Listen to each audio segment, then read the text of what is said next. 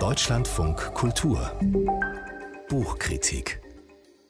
Sommer neunzehnhundertachtunddreißig heißt das Buch, über das wir jetzt sprechen wollen. Es führt in die polnische Sommerfrische, ein Jahr bevor Nazi-Deutschland Polen überfallen hat, ein Jahr vor der großen Katastrophe also. Martin Sander hat dieses Essay Sommer neunzehnhundertachtunddreißig von Adolf Rudnicki gelesen. Herr Sander, das Buch spielt, der Titel sagt's ja, im Sommer neunzehnhundertachtunddreißig, also kurz vor Ausbruch des Zweiten Weltkriegs, in einer malerischen Kleinstadt an der Weichsel. Warum schreibt Rudnicki dieses Essay darüber? Was passiert da?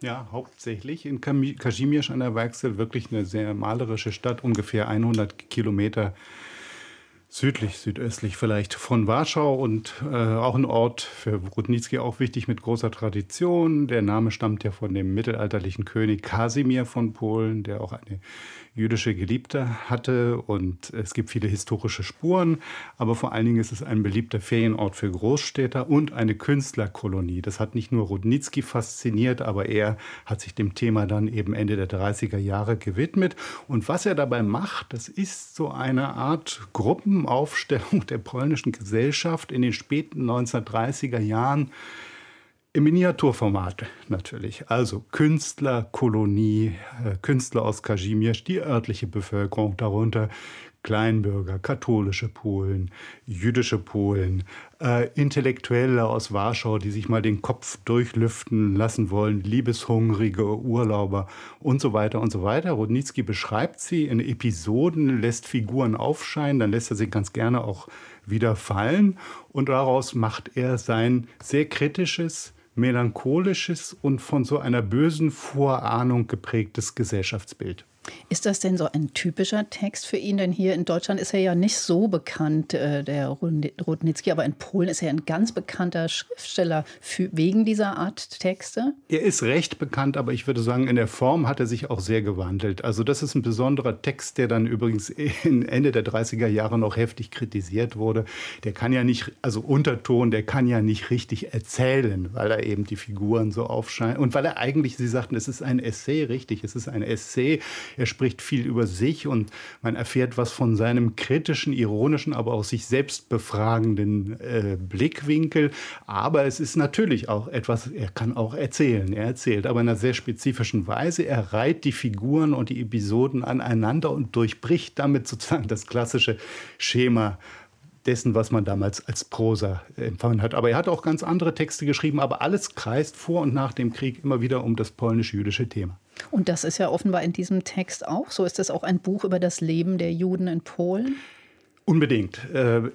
Es ist, vielleicht muss man noch mal eine Grundinformation bringen, die jüdische Minderheit zehn Prozent, aber in Warschau sogar dreihunderttausend Menschen. Vor allen Dingen geht es da aus Rudnickis Sicht auch um die um die Intellektuellen, zu denen er selbst gehört. Vielleicht muss man dazu noch sagen, er selbst unter einem anderen Namen, Aaron Hirschhorn, neunzehnhundertneun geboren, in einer Familie, die dem, der jüdischen Frömmigkeitsbewegung des Chassidismus sehr äh, verbunden war. Aber er hat sich davon vollkommen verabschiedet. Als Schriftsteller, Großstadtschriftsteller in Warschau, hat er dann auch sein literarisches Pseudonym angenommen und wollte mit der Tradition lange nichts zu tun haben. Und dieser Text ist eigentlich dann auch der Text, in dem er angesichts von wachsendem Antisemitismus in der Welt, in Deutschland, aber auch in Polen zurückkehrt und sich neu fragt, ja, was bedeutet das, dass ich da mich so weit entfernt habe? Bin ich am Abgrund? Und das hat für den Text auch noch eine Bedeutung. Der spielt nämlich nicht nur in Kazimierz an der Weichsel, sondern auch in einem anderen Weichselort, kleiner Weichselort, nicht weit von Warschau, Góra Kalwaria. Und dort residiert ein Sadik, das heißt so ein geistiger Führer dieser chassidischen Bewegung, von der sich Rudnicki verabschiedet hat. Aber jetzt fährt er dort wieder hin und überlegt, was bedeutet das für mich? Das gehört zu dem Buch dazu, und zu dem polnischen und jüdischen. Das ist auch auf der Zeitebene hochinteressant, dieses Buches Sommer neunzehnhundertachtunddreißig. Der beginnt nämlich mit dem katholischen oder mit dem christlichen, Entschuldigung, Pfingstfest und endet mit dem höchsten jüdischen Feiertag Yom Kippur, dem Versöhnungsfest im Frühherbst. Und äh, Rudnicki hat das ja direkt neunzehnhundertachtunddreißig auch geschrieben und der Text wurde auch gleich veröffentlicht und nicht etwa erst nach dem Krieg oder so. Ist das denn eher, würden Sie sagen, so hat er auch eine Ebene von politischer Analyse oder ist es eher so ein literarisches Experiment? Es ist ein literarisches Experiment, würde ich sagen, mit analytischen Zügen, nämlich die Analyse ist die Selbstbefragung, die kritische Selbstbefragung und die Frage, was ist jetzt passiert? Und man ahnt natürlich, und das ist ja völlig klar, wenn man das nach dem Krieg, wenn man das siebzig Jahre später liest, dann denkt man, ja, das ist ein Zeugnis, das ist ein einzigartiges Zeitdokument über die Stimmung vor dem Holocaust.